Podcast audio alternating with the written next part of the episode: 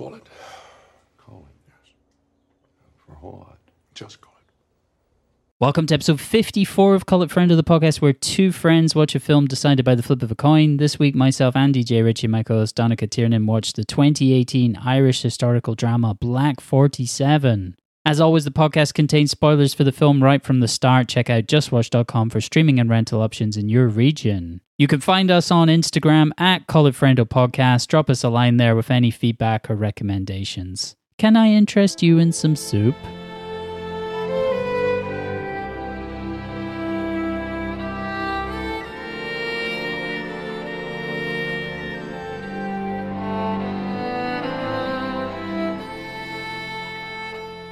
So this is episode fifty-four. We're going to be talking about the Irish famine film, Black forty-seven, fun times all around. But I guess before that, what have you been watching, Don Chad? What have I been watching? I've had a, a great week at the pictures, uh, gener- the pictures in my home, because I have a new awesome T V. Congrats. So first of all, I've been catching up on Apple's Foundation. Have you watched any of this? No, but I understand it's vaguely Dune-ish. Yeah, sci-fi. I mean, it's distant future, galactic empires, that kind of crack. It's based on, uh, reviewers call it um, Isaac Asimov's uh, like extremely dense sci-fi series, which would, like, this isn't just me talking as a as a nerd. Isaac Asimov's books are like, they're they're a bit of crack, to be honest. They're very episodic and they're fun. They're not deep and philosophical like a lot of science fiction. So I think all the critics that say that basically just haven't read the books, you know. Um, but uh, the money on the screen here, once again with Apple, is just insane. It's just, there's so much in it. it now, rather than, because, okay, so the story of found, of Foundation is a mathematician invents this type of maths called psychohistory that can predict the future, and he, he predicts the galactic empire is going to fall, and it could be a ten thousand year fall, or if they use his predictions, it'll be less. And he wants to create a, a base of knowledge where they can pick themselves up from it in the future. So create a planet out of... Is this set on Earth? Earth. Or are they humans? They're human. Right, okay. But in the far distant right, future. Right. So then they he want, it's about the foundation of this community called the Foundation, and their goal is to keep the roots of civilization as the uh, galaxy falls to pieces. It's uh, been adapted by David S. Goyer, who's made some cool uh, adjustments to the storyline to so you can have a line of continuity through it, because the story's essentially supposed to last a thousand years. It's set over a thousand years. All right, a thousand series and a movie. eighty episodes is what he's planning. eighty? Yeah. Okay. eighty episodes. Um, episode six just dropped the other day. Are you up to date with Foundation? Or? No, I'm three in at the moment. I'm not... Despite the adjustments that David S. Goyer has made, I'm finding it difficult to get a hook into it so far. To con like contrast with something like The Expanse, which I absolutely love, um, there aren't really characters. The Expanse has great characters, um, but there are huge ideas, which The Expanse is, I mean, it's an Earth story set amongst the, in the solar system, you know? I like I I I haven't watched as far as it. Yeah, as you that was have. My next question. I can't remember how far into The Expanse you are. Uh, I think I've only seen the first three series. Yeah, because that starts going off in crazy directions. Well, I'm looking forward no to that. Spoilers. But yeah, huge ideas. But anyway, I am. Um, it, it, it's a great one to um, test out the the big uh, four K mm. T V, because it's just yeah, it's so expensive. Uh, is it similar to anything else? Not the T V, the Dune, Foundation. For it is sure. Similar to Dune, okay. It is similar to Dune, yeah. There's mad Doctor Who vibes uh, from it. Uh-oh. Not in how cheap it looks. Yeah. It doesn't look cheap at all. Uh, just in how m- they're going for such big ideas. Right. But like, you know, and they, you know, they handhold you through them. But big ideas alongside ridiculous ideas, I suppose, is where it gets... It's Doctor Who-ishness. I, neither of us are fans of Doctor Who, no. Obviously. Right, right. Also, I've watched, I watched, um, and then there were none, the twenty fifteen Sarah Phelps miniseries adaptation of the Agatha Christie book, uh, which had a different title, which was not good. Oh, oh yeah, okay, that's, uh, yeah, you can't, you're not allowed no, to say that. No, exactly. So, oh, geez, must be a year ago, I heard an interview with Sarah Phelps on the Pilot T V podcast. She was promoting her show Dublin Murders, which I watched, and it was really good. Now, she's I, Irish? Uh, no, she's not. She's English. She um, just likes murdering Irish people. Exactly, on screen. And it was then that I formed my writer's theory, which is when writers sound like nice, cool people, as opposed to any many other people in the entertainment industry, like actors, certainly this isn't the case, directors neither. But when writers sound like nice, cool people, their stuff tends to be good. Generally speaking, good. Who are your examples? David Simon? Uh, David Simon is actually a good one. Um... David Chase is another one, mm. uh, but even like uh, Sophie Petzal is one that uh, that I, she I'm sounds delicious. Definitely getting her name wrong. Um, it's definitely not someone called Sophie Petzal. Uh, I'll look it up now. Um, who recently did uh, she did Blood series one and two, and she's got a new one out called Hollington Drive, which I'm looking forward to starting soon. Um, or Russell T. Davies is a great oh, yeah, example. He seems like a very nice man. Hey, now stop that. Yeah, so Sophie Petzal. Okay, very similar. Yeah, exactly. So anyway, an extra letter. So Sarah Phelps sound, uh, sounded like she was real nice, and then she was talking about these Agatha Christie adaptations that she did, which she said she hadn't been a fan of uh, the books growing up, and then she eventually got around to reading them, and she thought it would be an interesting angle to just actually make these about grim, grimy murders as opposed to all the, you know, parlor room mysteries and shit like are that. These, uh, are her adaptations set in the modern day? No, they're not. Ah. Um, she does change the setting of some of them to, for example, some of them are set in the sixties, I understand, which is when the books would have been written. But this one in particular is set like in the early twentieth century when it would Ooh. have been set in the book. But no, the fact of the matter is it's just, it's a murder story. So it's about a house filling up with dead people on an island. It's grim. And the cast is fucking unbelievable. Um, you got uh, Sam Neill, Noah Taylor. Uh, can't remember more, but I'm sure there are more. Uh, like, but really, just impressive across the board. And uh, yeah, so I've been. Where is it set? On some island off the coast of England, probably a fictional island, I'd reckon. And so the the setting of it is a big house. The, all these people are invited out there to for to spend a weekend. Oh, Charles Dance is in it also, Ooh, always good. Very nice. Um, and uh, then as the, when they're out there, this recording plays over an intercom that accuses them all of various murders. They've all kind of killed somebody. And then they all start dying one by one, and they're trying to figure out who mm. is It's sort of like the uh, twenty ten film Predators. Uh, I have not seen that. You haven't seen Predators? No, I have not. It's actually worth watching. It's I better have, than the last. The D- only uh, I have only seen the first two Predator films. Wow, I still haven't. Have you seen the Shane Black one, the newest yeah, one? Yeah, yeah, yeah. It's it, it's, uh, it's almost so bad it's good in some in parts. But oh, it's, it's bad. Genuinely, it's really, really awful. Yeah. It's, ah, it's, no, it's really that's bad. upsetting. It's quite funny. There's moments in it there where he completely sacrifices the film just for silly jokes. I'm up so for it might that. Be worth it. You've got a nice big T V, whack it on. I think anything's good now, probably, watching it uh, on, on your massive screen. I always love, uh, what, like, I've seen Predator countless times, and Predator is one that is worth sticking around for the credits, more so almost than the Marvel movies with their post-credits things. Do you remember the Predator credits? It, is it people, like, they're, like, they... They start laughing, and so yeah, yeah they, they do, do like close-ups, and then yeah, they're all corpsing. Arnold Schwarzenegger. Yeah. Yes, oh. I do love that. I saw Predator Very in funny. the cinema probably about three, four years ago. Nice, and it's uh, an excellent I, film. It was raucous. It was raucous. People were drinking heavily. There's so much laughing. People like you know oh, saying so, the lines and things oh, like but that. The but lines it, are it was, so. It's, it's I know, such, no, yeah, it was so good. It's such a great bunch movie. of uh, slack-jawed something or others. And uh, there's a good a good early example of that uh, Christopher McQuarrie type filmmaking we were talking about. Like John McTiernan started out as like we're gonna have a fucking thing hunting people in the jungle. We'll make it work.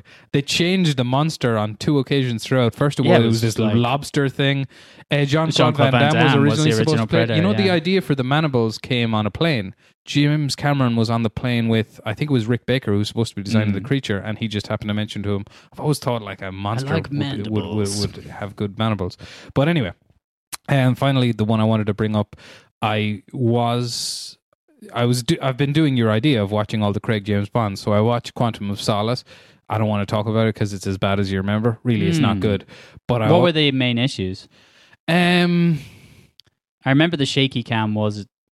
No, do you Quite know what they, they made? Oh, right. First of all, all the effort they made in kind of Daniel Craig's performance is kind of lost on that film because it just bursts out of the traps immediately after Casino Royale, and you've kind of got no character work. It's, it's almost like you're watching somebody play a video game sequel to the first one. Um, there's there's one or two sort of memorable scenes in it, but mostly, I mean, it's just go, go, go. You feel like also there's so there's like the water action scene, yeah, and the, the fire whole... action scene, and oh. the and it's, it's almost like it's far too constructed in that I regard. I can still I don't understand the water plot, like the kind of baddies, something about. Oh, right. Well, selling water. That's not even the action scene, but yeah, yeah. They're, no, no, I don't mean the action, but like the overarching they're, evil scheme. They're, they're gathering water because water at some point is going to become a scarce resource, um, which apparently is this a real is a thing that I don't Foundation. Understand. Something like that, yeah, yeah, yeah. But fuck Quantum of Solace, because I okay. also watched Skyfall, and I, right, just want to go on a little bit of a rant. That's surely the best Bond film there is. Surely. Of all the Bonds of all time. Yeah. I mean, I don't fuck, think... I need to rewatch it. First of all, okay, to go through it, you've got Javier Bardem on villain duties, which, as you said, is almost cheating. It's just crazy how good he, how well he sits into it. But then, and okay, the action scenes, start to finish, amazing, really, really good. Uh, the fi- the final third with the one in the house, some people might like it. I actually thought it was a bit odd the fr- when I watched it years ago. Watching it this time, yeah, the Home Alone thing. But actually. The Home Alone stuff sort of finishes up and it gets into a standard enough sort of action fare, but with just some beautiful shots of exploding houses by night and so forth. But then the other elements that, I mean, might not have been there in other Bond films, like Roger Deakins shooting it, is mm. it's just beautiful. Like the scenes in Shanghai where they're assassinating people through skyscrapers and all this. I don't know how you shoot. I, I really need to watch it again. Uh, the, no there's like a part where he's under ice and the fire from a house is going through the... It's incredible. He's got this crazy chemistry as well with Naomi Harris, who of course becomes, mm. we find out, is Moneypenny at the end, which I'm surprised they never exploited. Like if they were wanted to... like settle Bond down more and go a different direction. I'm surprised they they went with that instead of Lea Seydoux, who I think it's unanimously agreed upon. Nobody cared about their relationship. But um, the Naomi Harris stuff is great. The only unusual thing is at the end, there's a scene, now it might have been because it was the fiftieth anniversary, there's a, a scene where like it's just very conventional, like a like a Connery Bond, where they walk into the office and she says, he's ready for you now, and he goes mm-hmm. in to meet Mallory, and it's like, oh, that's from a Connery Bond. And then, as opposed to having the dun, dun, dun, poof, at the start, they have it at the end. And then it says, James Bond will return. And it was almost like a promise, like, all right, we're going to go back and do like real Bonds now. But then, of course, in the next two films, they try to expand the mythology as opposed to just... go on a mission to mission. So much again. Of the Bond series is just tied into shit that they set up really early on, like fifty years ago. Mm. Just, you know, ideas like that, like walking across the screen and firing and then the blood trickling down. Just being yeah. tied into all those things is insane. Gadgets and... But I mean, yeah. but the thing is, like when they... the fun thing about... Uh, the great thing about Bond is even when there's a Bond... A bad Bond movie... is still watchable for having those things. Mm. You watch it because you're like, oh, here's the thing. It's not as good as the other time they did that thing, but it's still the thing. But yeah, it's kind of, they're just, they're ticking it off the checklist and everyone goes, yay. Yeah, and then Daniel the Craig and um, poor Cary Fukunaga trying to do different things and, you know, nobody wants it. Even though, as we Very said, not. He came out looking well. Um, anyway, that's what I have to say. Uh, what have you been watching? Well, I went to the cin- I the film I saw in the cinema featured Lea Seydoux. And, uh, but also a, probably about a billion other people. It's the, one of the biggest cast lists of all time, but I'll just give a shout out to old Lea Seydoux because she did get the lads out. She gets the lads out? She does indeed. Oh, nice. Posing naked uh, in a prison. She's a prison guard. I watched The French Dispatch, which is uh, it's Wes Anderson by numbers at this point because it is the most Wes Anderson film that ever Wes Andersoned. Yeah, you, they say this every time he releases a new film at this point. Well, this one is the extreme of that. I mean, he's fifty-two years old. He's fifty-two years old. He's still making the same twee film again and again and again. Uh, this I, I wish I'd known a bit more about this before I watched it. It's an anthology film. It's got three separate stories, and it's tied together by Bill Murray's character uh, runs this French dispatch. Oh, it's so, oh my God, it's this is so wanky. Even just explaining it now, I'm like, ugh. Uh, he runs this bureau, a French Dispatch, out of a Kansas, like a Kansas newspaper, and they have all these journalists in France fi- filing stories. And it For starts a Kansas with him. Newspaper. Yes, y- yes, yes, yes. You, okay. Yeah. You, you, you. I think whatever you're imagining is probably correct. I mean, it's like it's one of those things. It, the film is beautiful. It's it's hmm. the typical Wes Anderson style. It's exactly what you would imagine. It's a love letter to journalism and France, where Wes Anderson lives. Right. Exactly. But the town it's set in is called Ennui-sur-Blaise, which that just hints at the uh, the level of, of what's going on here. The framing device is absolutely pointless. Uh, the way that it sets up and tells you basically that there's going to be three stories, I found myself in the middle of the first story going like, oh no, there's still two more of these. Like the fact that it laid out what it was going to do actually good. made it feel longer.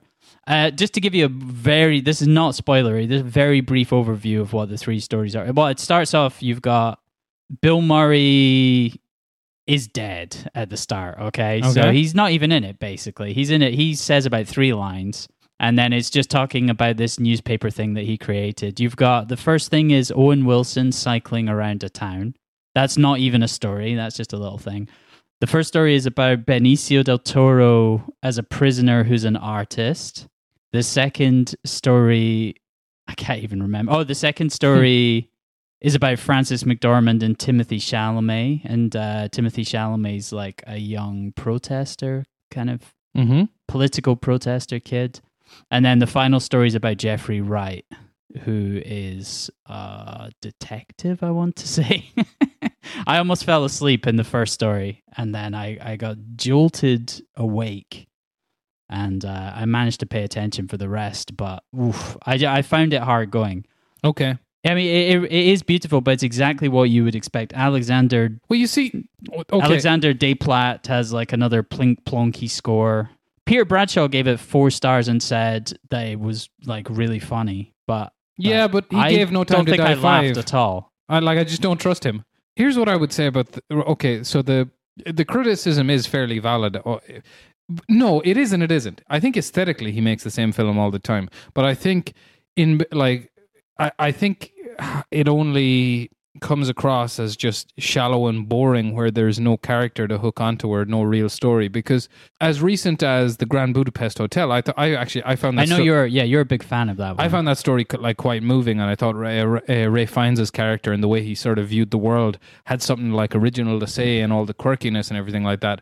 I haven't liked any film he's oh he's only made two films since that, right? Isle of Dogs and mm-hmm. um, this, and I haven't uh, I haven't seen this, and I did not like Isle of Dogs. I think I liked Isle of Dogs more than this potentially, and I didn't like Isle of Dogs either. Okay, well, I mean, I'm I pro- this is not a I'm terrible not going to make an effort to see this. I barely. I was I was so jaded by the time I saw Grand Budapest Hotel, like I barely saw it. A mate of mine said, well, let's go to the cinema, let's fucking go see that thing. And I just about like went into it. It had been in the cinema for a while, and I was like, oh my God, this is why I like this guy at the start, because I love The Royal Tenenbaums. I genuinely, I have a lot of love for that film. I love Rushmore. I think that's yeah, fantastic. Same, same. But yeah, they're like, I I suppose the Darjeeling Limited would have left me a little bit cold. Uh, I didn't mind that. I, I, I think I felt like it was a film that aggressively little happened in. Um, well, then you're, you're going to love The French Dispatch. Anyway, yeah, okay. I won't be knocking on the door of this one anytime soon. I'll I'll definitely ch- take your word for it. Sounds not good. Yeah, well, I I don't want to be too harsh. I I just I was not in the right frame of mind for it. I was looking for uh, a functioning narrative structure. If I'd known a bit more about the film, I think it's worth bearing in mind what it is prior mm. to watching it. I, I genuinely think that would have helped me if I'd known what it was. That it, as I, as I keep repeating, it's exact. I mean, it's it's beaut. It is beautiful. Mm. The the the attention to detail, like all of his other films, is mm. just on you know several levels. Do you like um, The Life else. Aquatic? No, I never took to that one. Yeah. I did not appreciate that film at all. I didn't uh, dislike it, but I just thought it was the I, one I, of the most I, fucking yeah. bizarre films I've ever seen. I, I, I watched it once or twice, and I, I did not enjoy that film. For me, it's Rushmore, Tenenbaums, and then uh, Mister Fox. Fantastic Mister Fox was, is my other of the top Yeah, I like three. Mister Fox too, yeah. Yeah, so it's some strong. These are all films with uh, with actual narr- functioning narratives. But there you go. Uh, what else have I? I'm halfway through season two of The Wire. My favorite it's season. Solid. Uh, it's going quite well. I watched the first episode of Midnight Mass, the Mike Flanagan show. Have you finished that now? I finished it. Yeah, first episode. I like it, but this might actually relate to Black forty-seven a little bit. As a non-Catholic and a person who doesn't care about religion at all. Take the fucking soup, motherfuckers. I don't care. Um, but yeah, I'll see where it goes. I'll see where it goes, but it didn't... The first episode hasn't captured my imagination in the same way that some other uh, Mike Flanagan works have. Have you like read or thing. heard any interviews with Flanagan talking about it? No, uh, well, very... You, you I, in particular... I think what would. the sober thing, yeah. Well, it's about sobriety and atheism, yeah. basically. Yeah, yeah, yeah. But atheism is not something that I came to later in life. No, that's I, fair. I was I was raised Protestant, aka atheist. That's one uh, thing that I always find fucking crazy about when people say, um, because I've been Catholic my whole life, but I've never really been. You know what I mean? Like when people go, "Oh, I eventually." I found, you know, I've atheism, and I was like, what? So you believe the other stuff before? Are you kidding me? Yeah. I just thought we were Catholic. Yeah, that's fair. That's a fair point. But I still feel like you're into art that deals with people struggling with faith or overcoming. I don't know. I I, I might be reading no, too I, much I don't, into I don't, it. I don't. I don't. I like the I leftovers, to that. in fairness. But. Um, so I don't connect to that. I, to me, that still... does kind of feel bizarre because I, I I suppose what I can do is I can just accept that it exists, like almost almost like the Force in Star Wars. I can accept that people are kind of into that. Be- and the thing is, like for me, as I've told you before, like I'm I'm actually interested in religions. Like I do, like I I know a, a smattering about each of them. Um, no, not each of them. Uh, a few of them. But I, I generally would have an in, uh, t- take an interest in them, but I've never been close to faithful, or, or as they say, you know. Yeah, tell your wife. Hey. Anyway, hey now. Right, so I think that uh, wraps up the what we've been watching section. I think we can talk about uh, this week's film. So the the previous toss picks, we had to choose films from our own countries. I chose Outlaw King, which I'll probably never watch at this point. yeah, yeah, it's gone. Can't really be bothered Netflix anyway. Netflix film about Robert yeah, De Bruce. Exactly. I'm all right. I'm good. I was just going to watch it because, yeah, why not? But so you selected this film, Black forty-seven, directed by Lance Daly. Yes. He Lance Lance Daly. That's uh, that's that's what I do. That's that's my. Sh- that's my. That's, Lance that's Daly, my shaggy okay, you're style. The, you're, I, I must, yeah. I didn't, for some reason, in all my clicking about on this film, I, I never actually... Never went to old Lance Daly. No. He's uh, he's mostly worked on Irish films. He appeared as a kid in The Commitments, like everyone else in Ireland. As anyone, was anyone not in The Commitments who was alive in nineteen ninety-one or whatever? Great film. Uh, I've, I don't know if I, I think I must have watched it but a long, long time ago. Uh, Lance Daly had one, has had one Hollywood gig. He made The Good Doctor in twenty eleven, starring Orlando Bloom mm. and Michael Pena. Nice. Better than Orlando Bloom. Yeah, that was his like his one real shot. I assume after this he's gonna get a, he's gonna get something else. I feel like this was. This was critically well received. It made a lot of money in Ireland. It did very poorly in the U S.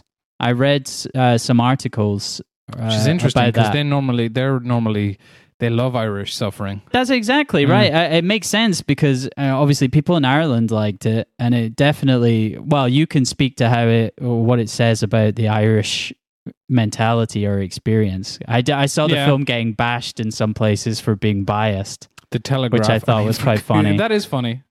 I mean, I'll get into that in a little bit, but I don't know. Um, yeah, I, but about as regards the Irish mentality, I think there's certain incidents in history where I'm okay with the Irish mentality uh, like that. I like. I think I've said this before. There's a film by John Michael McDonough called Calvary that I think d- deals with the Irish sort of uh, victim mentality. I still mentality haven't watched that. Very, very well. I identified massively with that film. It just, just a kind of an issue I had with the way Irish people thought about uh, themselves. Who was niggling, niggling at me for years. I watched that film and I went, "That's fucking it." But I think when you're telling, uh, you know, a, an, a would-be Western set in the Great Famine, which was, for all intents and purposes, kind of a genocide, I think, I think it's all right to take a kind of a narrow view of history when it comes to that kind of thing. Well, I think what I found interesting about the film was it. It was interesting to see it from the point of view of like a villain, of a, of of like a villainous character, yes. a terrorist acting against the forces who were just trying to bring order, well, should they t- order to chaos. And we had to, we were supposed to support this this yeah, yeah. quote unquote freedom fighter. It's ridiculous. Are you talking about Hugo Weaving? Science fiction? No, no, I'm talking about I'm talking about James Frecheville's character. Oh, yeah. It was just it was strange to see things from like we're we're supposed to we're we see things from this you know point of view of this bad man, this bad character. Oh, you're being funny. I guess. Yeah, yeah. I was I was, I was suggesting that he's the English are the goodies. uh, yeah, yeah. Very good. Very nice. Um, funny thing, actually, the film kind of takes the a, a little bit of the plot structure from. Um, The Brave Wild Heart. Bunch. I was going to say Braveheart. No, The Wild Bunch. Because in, in, in what? Because they fought together or something? Yeah, and now, they're, now uh, they've basically got your man, Hugo Weaving's character in a vice, and they're making him go after James Frecheville's character. A lot of the Scottish, like, a lot of Scottish reviews that I read mm. said, uh, it's the Irish Braveheart. Which it totally fucking isn't, you moron. Like, that's a stupid thing to say. Isn't it though? There's some there's some elements where I was like, yeah, okay, I, I, I can see. I mean, you're selling it as a Western, I guess. But you do have like the... Oh, Eng- it totally is a spaghetti Western. I guess. Not just you, a regular Western, it's a spaghetti Western. But you've got the similar things of like the English going like full bastard and you, the guy coming back after having fought for them and then... Look, if you're going to say, if you're gonna say every, f- every historical depiction of the English going full bastard is the something Braveheart, you're going to be fucking here all day. I mean, it was a fucking coloured history. Um, but no, like the way the English are in this is exactly like fucking take your pick. Usually the Mexican army in a spaghetti western. The problem western. With Ireland is that it's full of Irish. But like, no, no. I mean, that's a like. Uh, it's just a lazy criticism. It is. It is a lazy criticism. But this is coming from like the Scotsman or some other high class uh, journalist. Like the, it's not coming from the French the, Dispatch. That's what, like okay? yeah, the, the the the Telegraph saying, "Oh, it's got a biased view of history." It's like, what are you talking about? What are you talking about? There were there were good people on both sides of the conflict. I think you'll find. So. Well, that's what Barry Keoghan is representing in this film. Yes, yeah, he's uh, he's uh, he, he he has some problems. So I want to do a, a famine explainer, please. Uh, yeah, yeah. So here, okay. First thing, first my, I I have a question. First, of okay, all. go. But what name do you know this uh, famine? The Irish famine, the famine, the, okay, okay. the Great Hunger. Okay, do you actually? I don't know. I've been on Wikipedia a bit. But I would have said the Irish, the the Irish, the Great Famine. Probably, I would have said the Irish famine or the Great Famine. Okay, yeah, no, no. I'm just something curious. Can like we call that. It the Great Famine? Right, that's probably what I would have said, mm. yeah. My question is, uh, from reading around, I saw that Black forty-seven was like the name given for this because it was like specifically the worst time of the famine. It was like a really bad year. Yeah. Is it not a shit name for a film? Could the name be... Ba- I just mean like in terms of... Hmm. I've, I'm, maybe you have a like a stronger connection to it because it could be something like being Irish that you've heard a lot. I'd never heard of that before, and I just to see for me as like a casual viewer to see something called Black forty-seven, it it does sound. I'm like, what the hell is this? I mean, it's a good point because it's not mentioned in the film. Um, and maybe at the very start, do they say something about it? They have a title card. Yeah, yeah, yeah. I mean, it's a good point. I suppose it would have a, like, Irish people would connect to the title for sure. Um, if you just want to sell it in Ireland, which it did really well in Ireland. I mean, it made yeah, a lot it was, of money. Yeah, it was a big splash in Ireland, like, culturally and yeah. financially. I just think, like, taking it overseas, you should probably call it. But then I was thinking, what would you call it? I'm thinking Irish Braveheart. That's a good name. Potato Heart. Oh, God. There we go. That's it. You win. That's it. That's the new title. So, I mean... Where do you start? One million dead, two point one million emigrated. A lot of people died on the ships uh, because uh, the landlords, to get people off the land, uh, like invested in these would-be slave ships. So a lot of people died on those of disease and so forth. So w- the landlords wanted people to get off the land because they wanted to rent it to English people or something. No, they wanted to change it all into um, grasslands for cows. And then they were going to export that cattle to England or something. Yeah, is that for sure, a plan, for basically? Sure. No, like they, but they were exporting food throughout the famine as well. That's one of the angles from which it's viewed as a genocide. I like how people still trust, like some people still think that the U K government has got their best interests at heart. Well, like, so yeah, the crop failed by blight due to basically poor farming and no education, subdivision of land. So fa- Irish people weren't allowed to own land. So they would rent it, and every family would have uh, their children, and it would be the land would be divided up amongst the sons. Daughters married off or stay look after the parents, or, or and if the sons, sometimes the sons would bugger off and work in factories in England uh, and so forth. So land just divided, divided, divided, and all they did was grow potatoes on it, which basically causes malnutrition in the land. So eventually the crop failed because you're supposed to rotate your crops. Right. Because they, you know, they were uneducated. They didn't know uh, know about things like this because they weren't allowed to get an education either. It was literally illegal. So then there was like hedge schools, like Irish people who didn't know anything, but the church took over some education as well, which had its own problems too.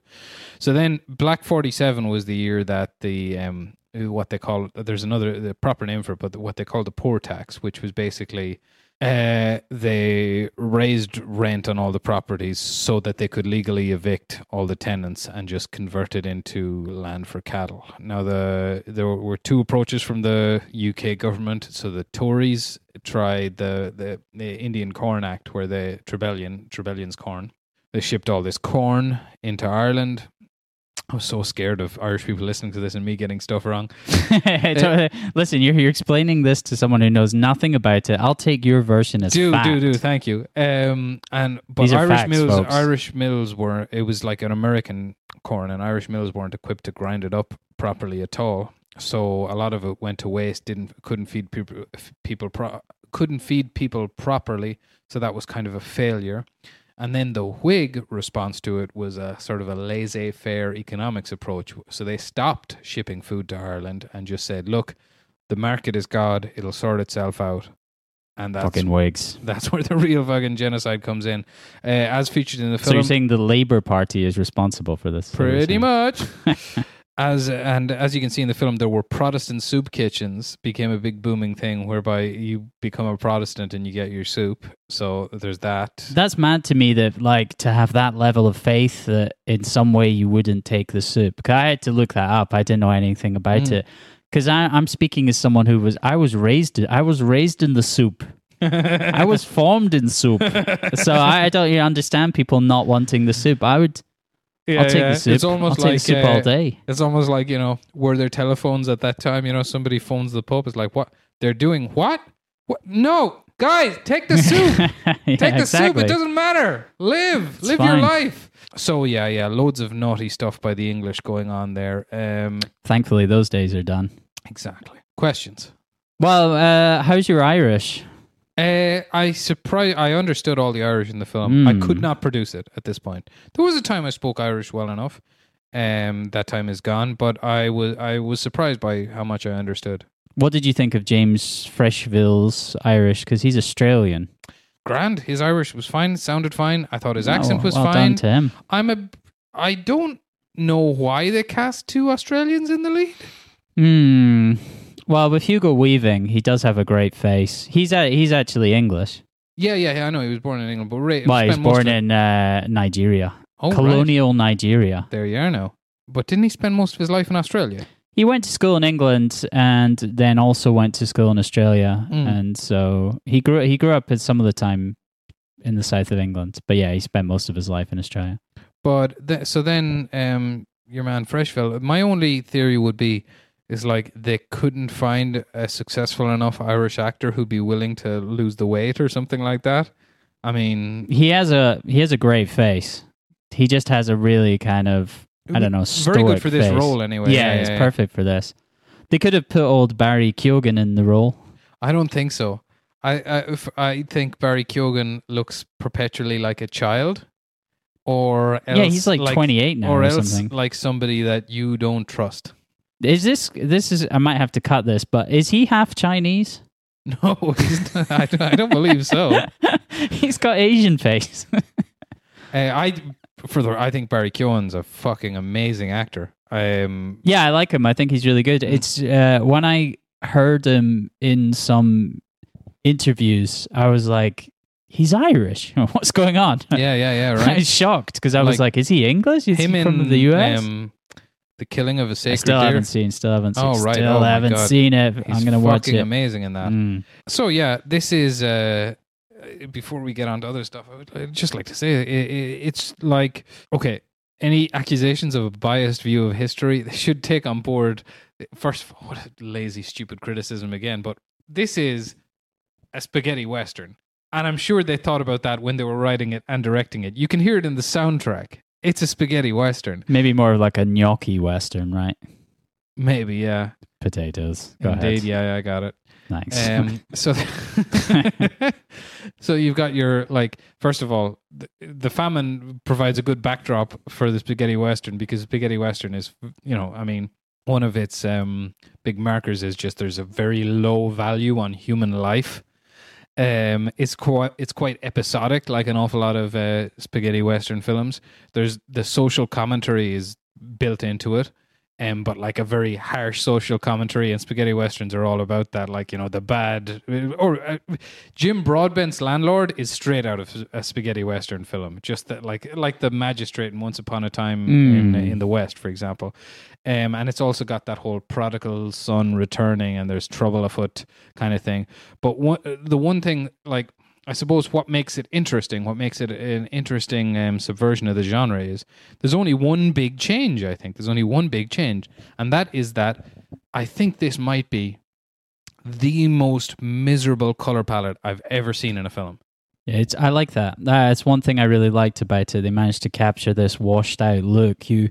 I really got a sense that it was of the time period mm. of what I imagine yeah, yeah, eighteen forty-seven yeah. looked like. It's For sure. fucking miserable. For sure, yeah, yeah. I think they nailed it. Cold, that. horrible. You see people freezing to death mm. and you're like, yeah, I get it. Yeah, yeah. So they did well. It cost nine, uh, nine million euros is what I could see. It was half, it was semi-funded by uh, Luxembourg, Film Fund Luxembourg. I saw that too, yeah, yeah. But yeah, I thought they spent the money well. Yeah, I mean, the, I mean, like if you're making a period movie, do it, like you know, yeah, spend your money on detail basically, mm-hmm. and tampons.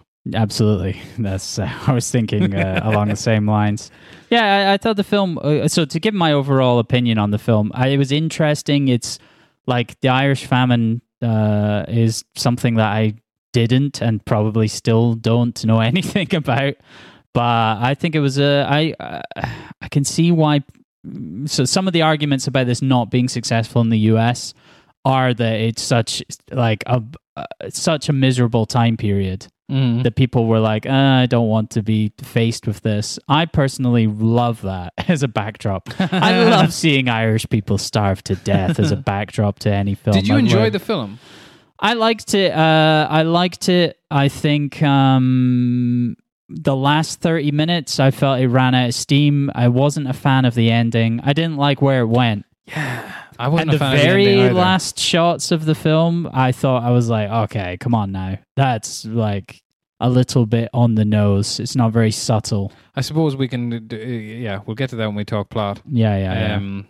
I liked the characters. Uh, I liked uh, I liked everyone, I would say. I mm. thought the, uh, the acting performances were solid. Gee, the Stephen violence, the violence is interesting. Yeah, Stephen Rea is solid. The violence is good. Uh, Frecheville with his, his kukri knife. But it is interesting. I can't think of other films off the top of my head where they had like muskets and that type of thing of firing one shot and then you need to reload. Proper, uh, doing yeah, it properly. Yeah, yeah, yeah. yeah, yeah, yeah it yeah. really affects how how violent you can be if you're like, ah, oh, shit, I shot my one shot and now I'm done. And how many misfires are there in this yeah, film? Yeah, it's yeah. like, oh my god, fire! Up, a, but, but you, like need a, to, you need to keep your powder dry. I read an interview with um, some of the writers, and that like that issue is addressed, and they're like, "Well, yeah, yeah, we the appar- apparently this is what they say: the percentage of shots that misfire is the percentage of shots that would have misfired with those type of mm-hmm. types of weapons."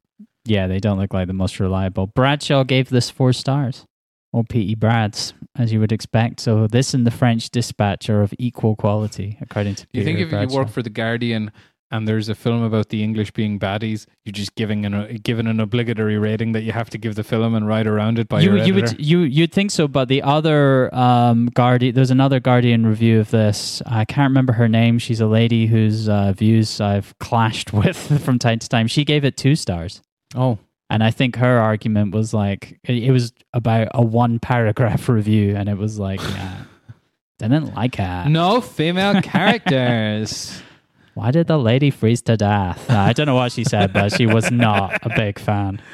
I enjoyed it on a level, and I don't know. Yeah, I, I do think it lost me a little in the last half an hour. And then I kind of figured, and this is kind of a just, I suppose, almost a dull thing to say about it, really, but I uh, I, I found I, I wasn't particularly attached to anybody, and that was an issue for me. I think that could be a problem of having sort of dual protagonists and trying to tie them together. Mm. Maybe it'd been easier to focus on either Hugo Weaving or James Frecheville, right, I, as opposed to kind of your, at a certain point, you're not really sure who the main character is. I, I like guess there, there were definitely, with Freshville's character, there's definitely, because he's got that Western thing going on, there was definitely moments of triumph throughout, um, like, you know, in a like a Western anti-hero sort of a way, like when it like when he rides Jim Broadbent into the fort uh, with the bag on his head. He rides Jim Broadbent, conjured uh, imagery that I don't remember seeing in the film. Fair enough. I could have said that better. Could I have said that better? I don't know. Generally speaking, I, I quite enjoyed the film, but I don't think I'll be watching it again. No, I don't need to revisit it. But I'd say well done, Lance Daly. Uh, I, hopefully he's going to get something off of the back of this. Yeah. And you know what? I w- like. It's not going to happen, obviously, because it's not like the seventies. But, oh God, if a like a subgenre opened up of kind of Irish famine or slash Irish colonial Westerns, I would be okay with that. Well, I think if you want to see that done, you might have to make it yourself. There we go. But I mean, I just think the idea of like how lawless Ireland was back then, and the British just like, because that that's something that the film actually does capture really well, is like in Ireland, when when Ireland even became independent, you had the Pale, which is, if you visit Ireland, the Pale is Dublin. Is this what, was this nineteen twenty-two you're talking about? Is that when Ireland became independent? Yeah, yeah, yeah. yeah. But um, it was very visually the case back then as well, and the film captures this quite well, which is that, okay, even if you visit Ireland nowadays, the only European city in Ireland is Dublin. The rest of the cities are like in large towns or whatever, mm. because the English only really like took their foothold um, with enthuse in Dublin, and they liked to live there and so forth. But the rest of it, they were just kind of landlords, and they did, you know, like it. They had country homes there, and they enjoyed the scenery and that. But they never made any sort of an attempt to ingratiate or start towns or col- like colonize properly, be, uh, because you know the like the Irish were kind of very wild people, like, um, and on account of that, outside of Dublin, for most of the time that the English had Ireland, outside of Dublin was just just madness and uneducated people and poverty and hunger, and you know, basically because you know the English foot was on the neck, and I think they quite they capture that quite well in the film. I've like, still never been to Ireland. I've really? only been to, yeah, I've been to Belfast. You go, it's nice. It. You'd really like Ireland. It's beautiful. You love all scenery. My aunt lives like in Ireland. She says it's, it's quite, quite nice. nice. Yeah, well, that I was very impressed with the scenery. The scenery in this film reminded me of like the north of Scotland. I wasn't really aware that Ireland had anything approximating hills. My lack of knowledge about Ireland is quite shocking, considering how close it is. It's one of those things, I think it's because Scotland and Ireland are so close to each other, and sort of there's like a kind of cultural similarity that yes. I've, I just haven't ever bothered going. And yeah, I feel like I should. But I, I thought this was a... Have you visited this type of area? It's like... Yes, that'll be Connemara. Connemara, yeah. yeah. It looks nice. I guess it's not hugely far from where you grew up, right? No. I'm a I'm a city slicker myself. Me too. I okay. have no plans right, to move no. to the country ever. I was thinking during the week, because yeah, I was talking to somebody else who say who was saying that um, they might like to uh, go and, I don't know, they said they'd like to leave the city and um, uh, work, uh, like go to the country or something like that. I was thinking to myself, you see, people say that all the time, but they don't do it. And the thing is, if you wanted to go and live in the country, it would be very easy. It's like much cheaper. Yeah, sure. And like, I mean, you you you could do it, no problem. So I think a lot of people, I I think a lot of people have chosen to go and do that over uh, COVID-y times. Uh, I don't think so. Not in Spain, anyway. Yeah, maybe not in Spain, but I think in the U K they have. Really? Yeah. People just moved out of the cities. Yeah, yeah, yeah, definitely. Or moved to shittier cities. Ah. Moved to less expensive cities. But no, I think a lot no, of people have moved out to that. the countryside. I'll stay in the city. Yeah, I'll I'll pick up the loose scraps that they leave behind. This like is it. This cowering is it. rat that I am. Do you want to do a cast? Yeah, so we've got Hugo Weaving as Hannah. Wikipedia describes Weaving as a British actor born in colonial Nigeria to British parents a few months before it gained its independence in nineteen sixty. He went to school in both England and Australia. Uh, do you have a favorite Weaving performance? Oh, yeah. I mean, it's got to be um, Agent Smith. Mister Anderson. Yeah. Also, uh, there's another. There's a. He's in a film with Kate Blanchett called Little Fish, mm. which isn't uh, much seen, where he plays a ex um, rugby star drug addict, and he's really, really good in that too. But I just think, um, oh, just how much he chews up that role of Agent Smith is just. I just phenomenal. can't envision him doing a normal performance. He's well, always one. going way over the top. Uh, I don't think he does in Black forty-seven. I don't. He, think I don't know. Well, he's doing the character of David Bowie. Well, I don't. I'm, I can't. I can't. I can't do. I can't. I can't do a Bowie impression. But yeah. David, I'm, David. I'm here and I've come to. We fought together in Afghanistan. I can't do their voice, but we he did together in Afghanistan. He's he's David. definitely doing something of that. Okay. I, I swear. I swear. I felt he's m- more reined in than I've ever seen him in Black forty-seven. I guess, but it still felt quite... He's he was reaching. He's creating a character. You're mm. going, yeah, this is... He's definitely... He's going for something. But anyway, good old Hugo Weavings. We've got uh, James Frecheville as Feeney, an Australian. He came to prominence in David Michaud's Animal Kingdom, which I've still not ever. seen... Should I watch Animal Kingdom? You should definitely watch Animal Kingdom. It's a fucking phenomenal film. I just, if only I had the time. I guess I do have the time. Seriously, that's one that, like, I don't know. If you enjoy the feeling of your testicles tightening with tension in a film, mm. Animal Kingdom is one for it. Like, it's just, it's a roller coaster. Well, I, well, I, yeah, I was impressed with James Frecheville. I've never seen him before. He does have a, a stark uh, white face, and uh, yeah, I, I want to I want to see some more of David Michaud's work. I don't know if I've seen any of his films. Anyway, uh, we've got Jim Broadbent as Lord Kilmichael, the big evil English guy. This is the sixth film of his we've watched on the podcast. Can you name the... Uh, yeah, I know. We've had... This is the sixth film featuring Jim Broadbent that we've talked about on the podcast. Fuck. I know. I, I was shocked when I went through the list. I was like, holy hell, how can this be the case? Okay, well, we had our... um, Well, for okay, there's Paddington two. Paddington two and... Uh, did we watch Paddington one the same week? Yeah. Oh, with that, oh right, oh, fair enough. Uh, then there was our um, Mike Lee week, which yeah. surely he's in both of those. He's in Vera Drake and Topsy Turvy. You've just got one more. Um, With the film we paired with Zardoz, I think. I don't know. Midgets. Oh, it's got, uh, it's got midgets in it. Time Bandits. Time Bandits. in Time Bandits. There you go. So that's Jim Broadbent's sixth appearance.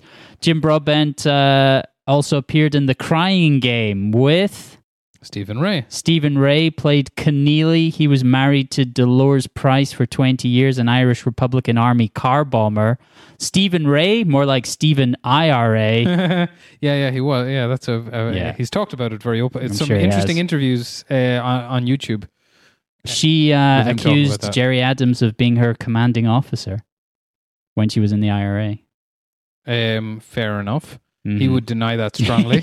He does. Apparently, he does deny it I strongly. I don't think he was ever in the I R A, according well, to Gerry well, Adams. According to her, she uh, she's now a friend of the show. She died in twenty thirteen. Are you familiar with this general meme in Irish culture of Gerry uh, Adams denying he was in the Ra? Uh, uh, not of not of the meme. I'm I'm aware that that's something that he's said. He is famous for it. Nice. Anyway, Stephen Rea spoke Adams' words between nineteen eighty-eight and nineteen ninety-four that's when Sinn right. Féin was under a broadcasting ban. Good, yeah. for old, good for old Stephen Rea. Yeah, yeah, indeed. I mean, it's good for Sinn Féin as well because it's a more palatable voice than Gerry Adams. Um, like, but um, there's a lot of people who would say, you know, it would, was a striking memory the first time they heard Gerry Adams' voice for that very reason because it was it was always dubbed. It's an unusual thing. Um, I think Stephen Rea is such a fantastic screen presence, though. I've seen him do theater as well, but I just think I I. love him in anything. Yeah, I, I guess I haven't seen a lot of Stephen Rea performances that come to mind. The a lot of Neil Crying Jordan Game, films. Yeah, Interview with the Vampire, stuff like that. But yeah, he's a uh, he is a, a his Neil most Jordan ma- man. Uh, Ned uh, Ned Broy and Michael Collins would be. Um, I still haven't most. seen, or maybe I did watch Michael Collins a million years ago, but. The Irish Braveheart, Michael Collins. Anyway. That's more like the Irish Braveheart yeah, than fucking Black forty-seven. Yeah. Next we have Freddie Fox as Pope. Freddie Fox of the Fox family. He's Lawrence Fox's cousin, son of Edward. Edward Fox. I don't know the Fox uh, family. Well, you know who Lawrence Fox is because he's like he's like a right-wing figure. No, these I don't days. know. No, you don't know Lawrence Fox? Okay. So, uh, well, Freddie Fox is the son so the of look Edward. of Freddie Fox, yeah, that makes he's sense. He's a fox. He's yeah. a, he is a fox. He's the son of Edward Fox. Edward Fox was in The Bounty. Oh, very good. Yeah, yeah, yeah. Lawrence, wait, wait, wait, wait, wait. So uh, this the Fox family is confusing, uh, confusing. Lawrence Fox is the brother-in-law of Richard Aoyadi. Okay. So the brother of his wife? Yeah, yeah, yeah. The Fox family is very is confusing. So you've got Emilia Fox is Freddie. I'm confused about why we have to learn about them. Yeah. Go on. Okay, I fine then. I'm gonna no, take no, all no, that no. out. Continue, no. please. No, no, no. I'm taking I'm taking that out. So I'm starting again.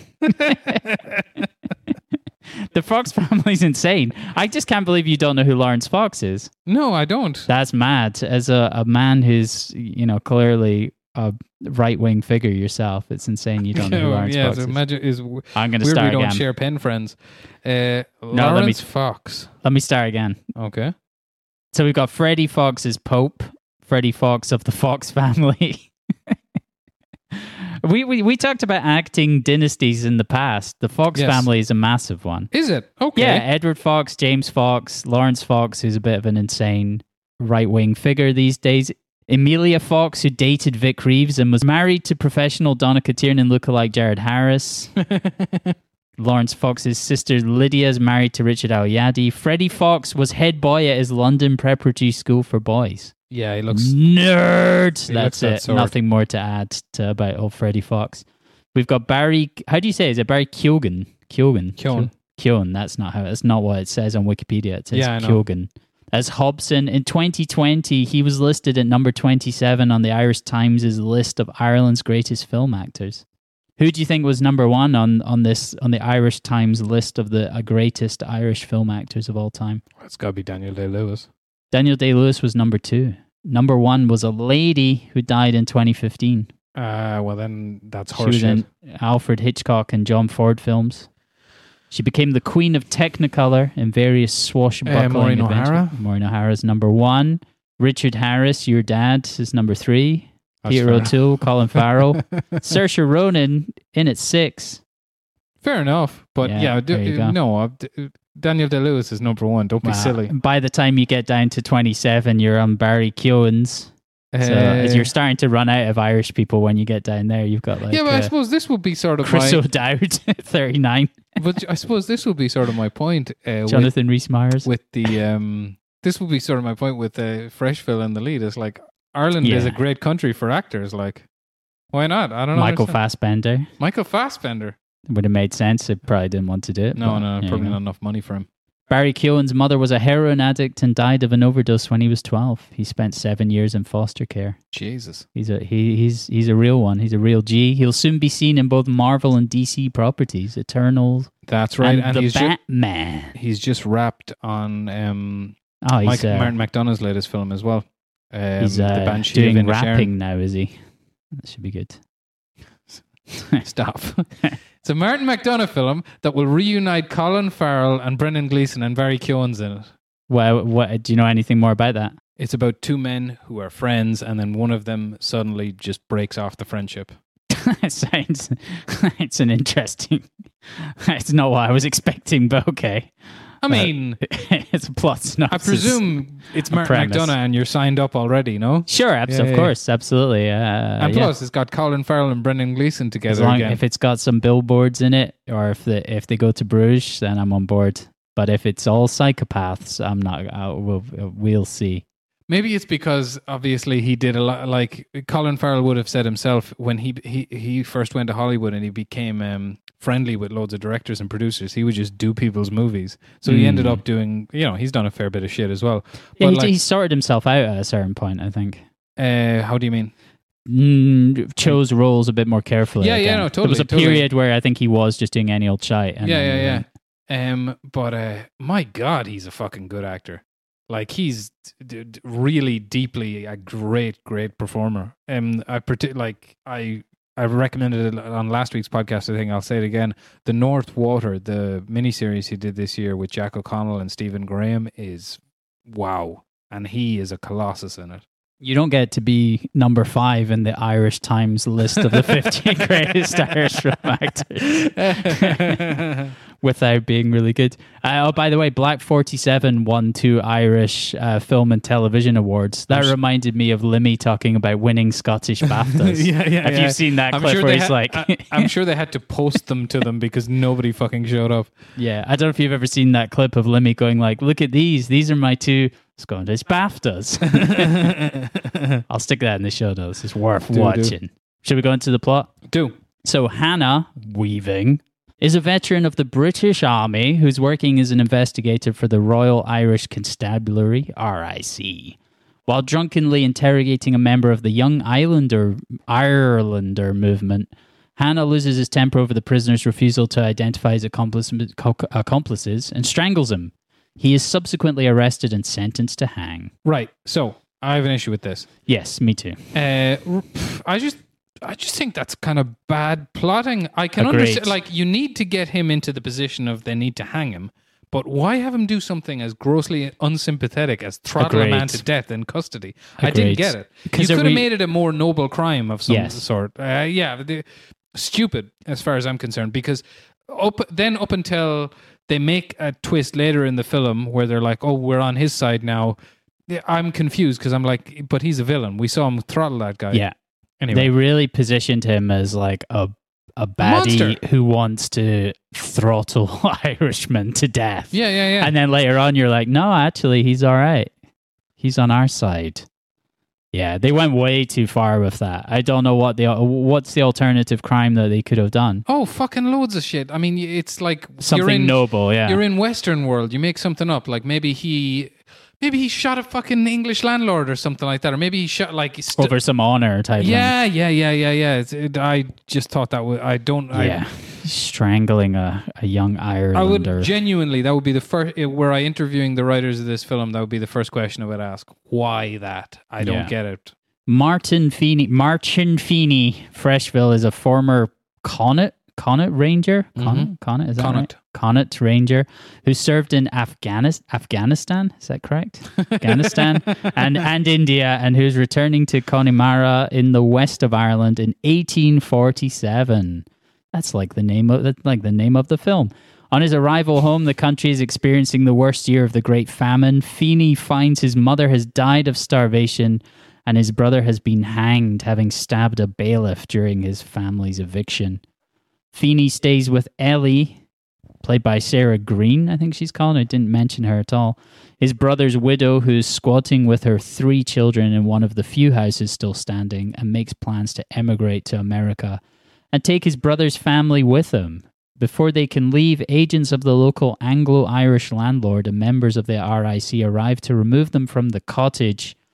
During the eviction, the house roof is destroyed, Feeney is arrested, and his nephew is killed.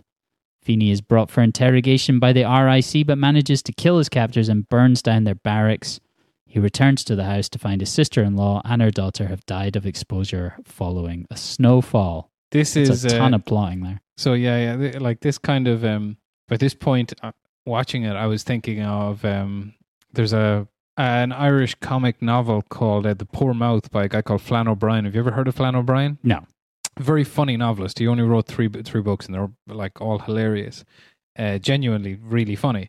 So this th- his one. Uh, The Poor Mouth was um, a satire of like miserable Irish fiction, and it's about a man who's born in this remote uh, region of Ireland where it never stops raining, and like the horses all have limps, and it's just just everybody's like it's just the worst scenario.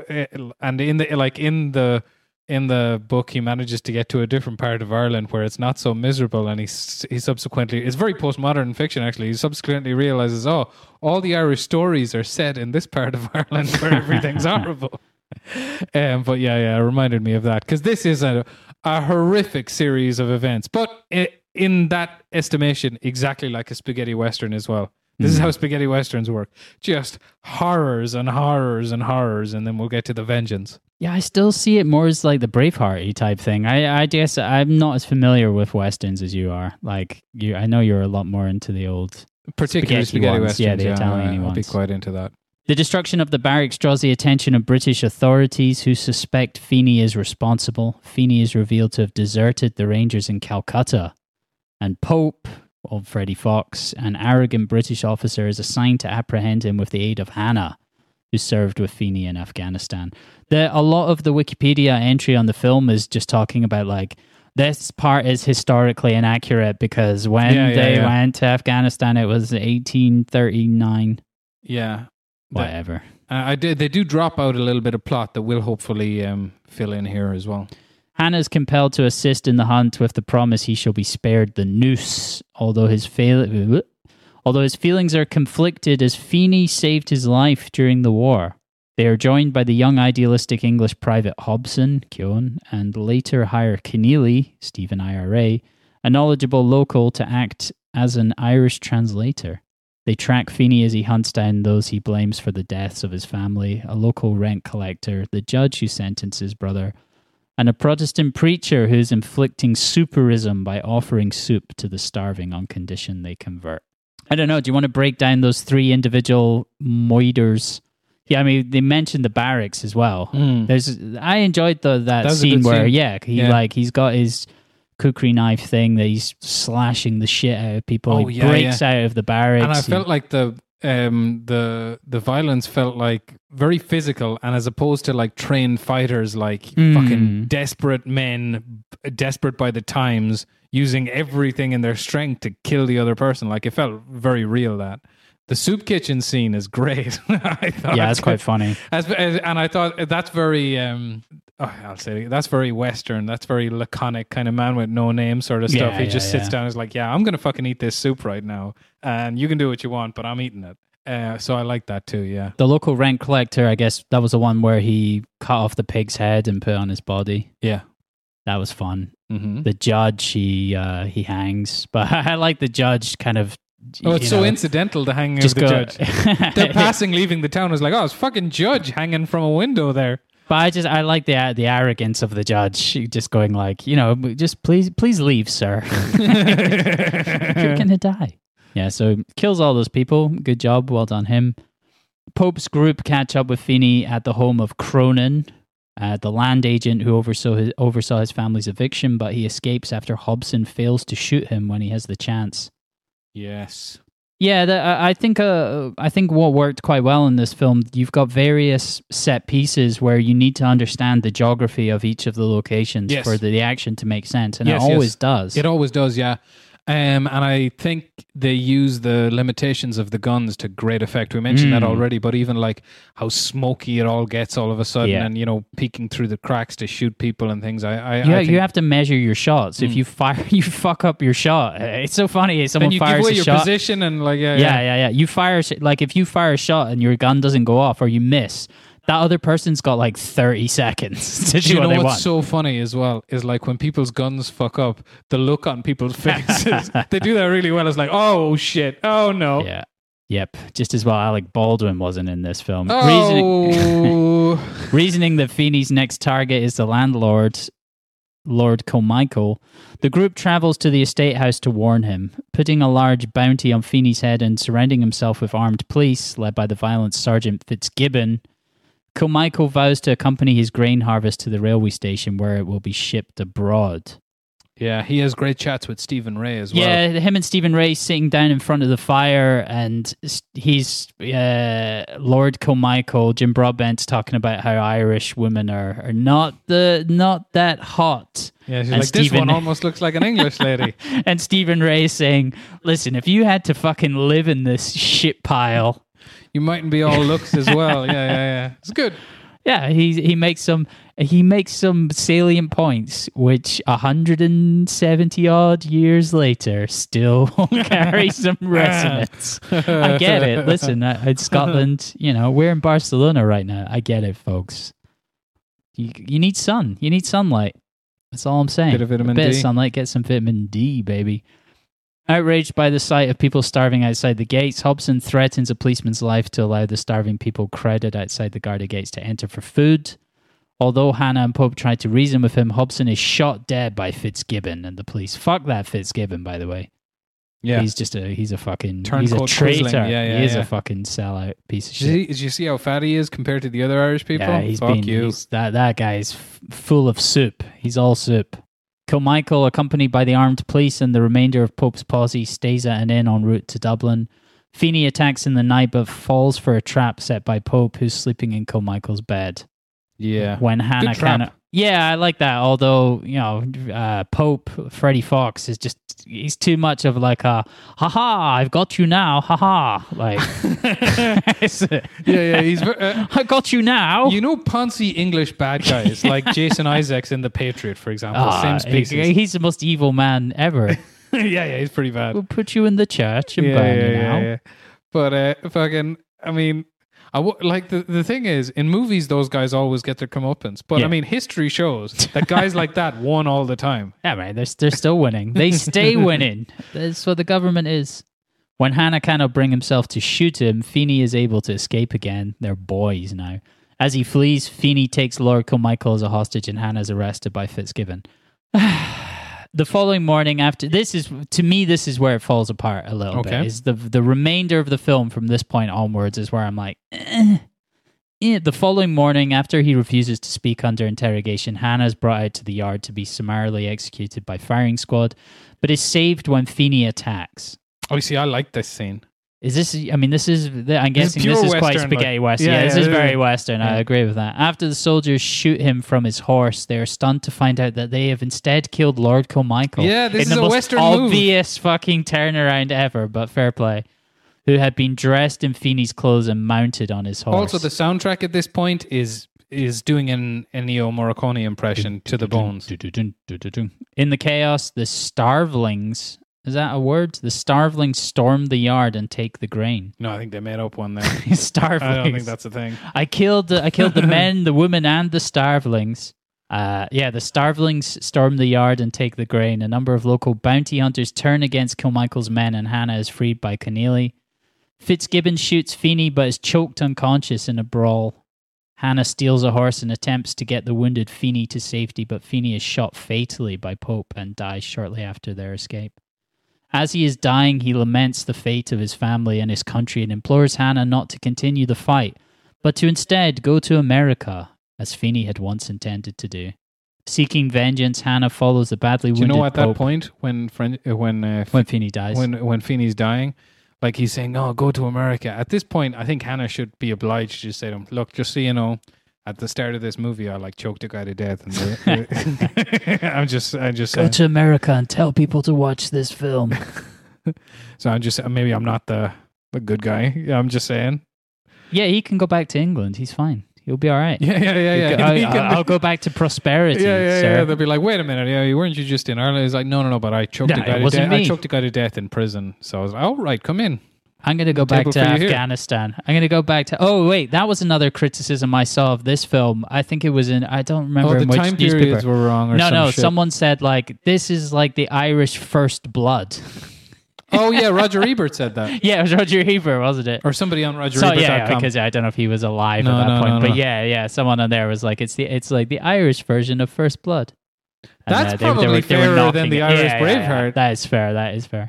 Seeking vengeance, Hannah follows the badly wounded Pope as he returns to Dublin, but stops at a fork in the road, a metaphorical and literal fork in the road, uh, folks. It's a bit tiresome, where a group this. of people bound for America have gathered.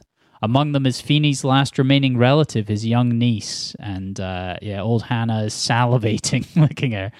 Pope rides, that's not true. Pope rides down one path as the emigrants start down the other. The film ends without showing which path Hannah takes. What What do you feel? Where do you think old Hugo Weaving? Hugo Weaving goes and plugs himself care. into the Matrix. Um, I, yeah, I didn't like that ending. Uh, it's just, I get what they're going for. Sure, but it's... difficult it's, not to, actually. They kind of slap you in the yeah, face. They're like, he's at a crossroads yeah, here. Yeah. Where's he going to go? America? But I know, I mean, they're going at something with the Irish psyche of, like, you know, the, the vengeful thinking... Yeah, um, or you know, just fucking move on. Irish psyche, but it's an English guy. Um, yeah, yeah, that's true. Is he is he gonna go full Wayne Grow, or is he gonna is he gonna leave with uh, the lady? I'd say I well, I the thing is he's he has no way of knowing that that's Feeney's niece. Yeah, that's true. Yeah, he doesn't know that. It'd be fun if he and we know it's her. I did. I didn't know that until reading this here. It didn't occur to me that they were related. That Feeney, that that's Feeney's niece. I just kind of, I did some thing like when, when did we did we see her earlier on or something? Well, she, the mother dies with one daughter and there's two daughters. Oh, uh, uh, yeah. I so I kind of just did some mental that. math by the way they focused on that one girl. Yeah. Um, I just thought like it's a girl, it's the future, there's life, as opposed to like a gay man of Freddie Fox. Well, as well, I would say as well, Freddie Fox is wounded on the horse back to Dublin. Yeah, I thought they were going I mean, for like a. Die. I thought they were going for like a like a like a Shane type thing. I thought he fall would fall off but, the horse, like yeah, or like he was already dead or something. But then I noticed he has his arm in a sling, so he has been patched up. It's not like he's they just let him go and he's like bleeding out. I'm sure in eighteen forty-seven the like treat, oh, I, the hos- hospital treatment probably wasn't all the best. Certainly, I like sincerely a hope on his thing. way back to Dublin, a group of starvelings overtake him and eat him and his horse. The starvelings are going to eat his fucking face off. Uh, yeah, wasn't too keen on the ending, but I mean, ah, what, I, what's, I don't what's know how you feel about the alternate. What is the alternate ending? Um, both of them die. No. Alternate ending is... I'll give you two options for your alternate ending.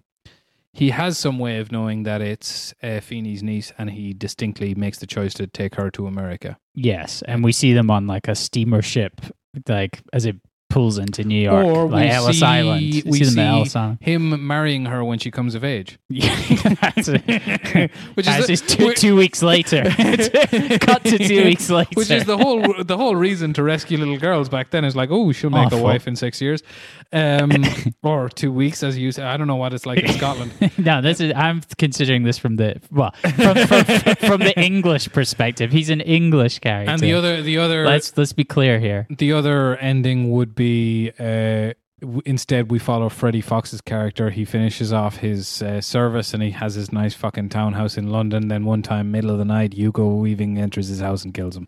I don't think Fre- I think Freddie Fox. This is what I'm calling him. Yeah, Freddie Fox is too good a name to, to use stupid character names from the film. This is Pope. True story. He's Freddie Fox. He's called Pope. What does that mean? Hmm. Uh, I think I don't think I don't see him as the baddie beyond like.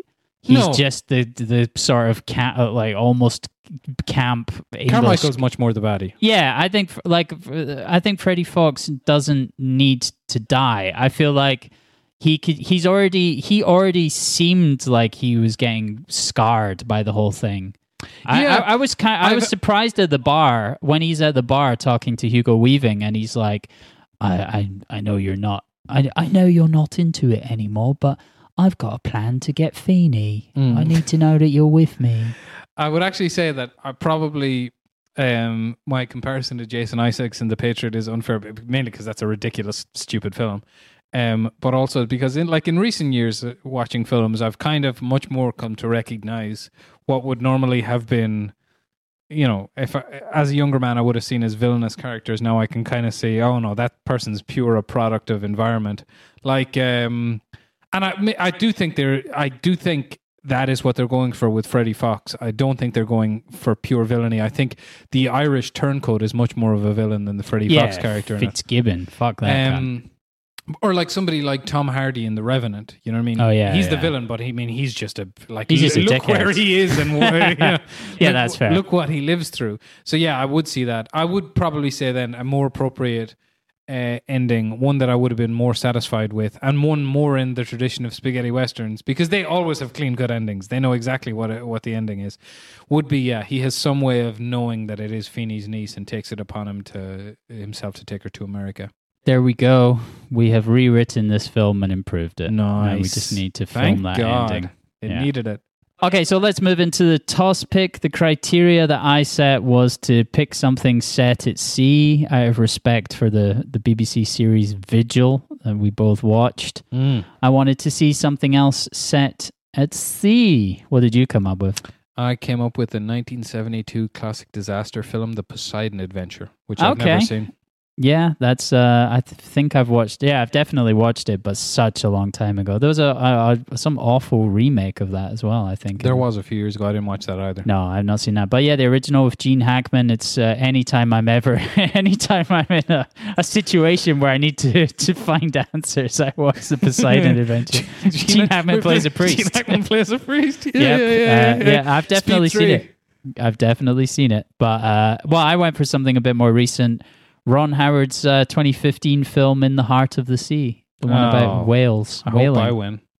Have you seen it? Yes. Is it bad? Uh, I wasn't a big fan, no. Really? I just I like I like the idea of people harpooning whales. Is you should watch it? The North Water. Has that got some whaling? Okay, it's yeah. a, it's a whaling movie. Yeah, yeah. Oh, nice. Okay, well I'm on board with. Maybe I'll just. But well, you know what? Ron Howard, you're generally in solid hands, and it's the case with uh, this also. Okay, it's not wow. it's not as bad as everybody said, but anyway, if you win, we'll know. I don't. I think it might be your turn to toss, or is it me? I can't remember. I'll toss the coin. Yeah, shall do. I? Okay, your options are fifty or I think Cervantes. Yeah, fifty. I'll go Cervantes. Cervantes. Okay. okay.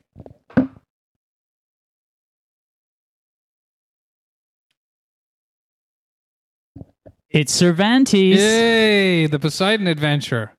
Pa, pa, pa, pa, pa, Poseidon. Which means you go criteria again.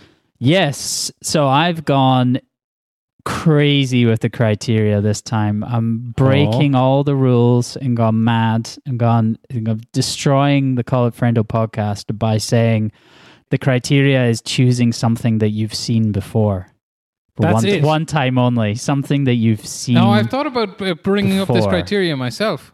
One time only, folks. Hmm. Something that you've seen before. So really the way to use this is to force the other person to watch something you want them to watch. Basically, if yeah. it, if you know that they haven't seen it, but I... Okay. I'm not one hundred percent familiar. I can't remember what you have and haven't seen. I can't remember what I have and haven't seen. Well, I, I've pretty much decided mine already. Okay, good. That's fine. That's nice. All right. Uh, well, until uh, next week then. Bye-bye. Peace. Bye.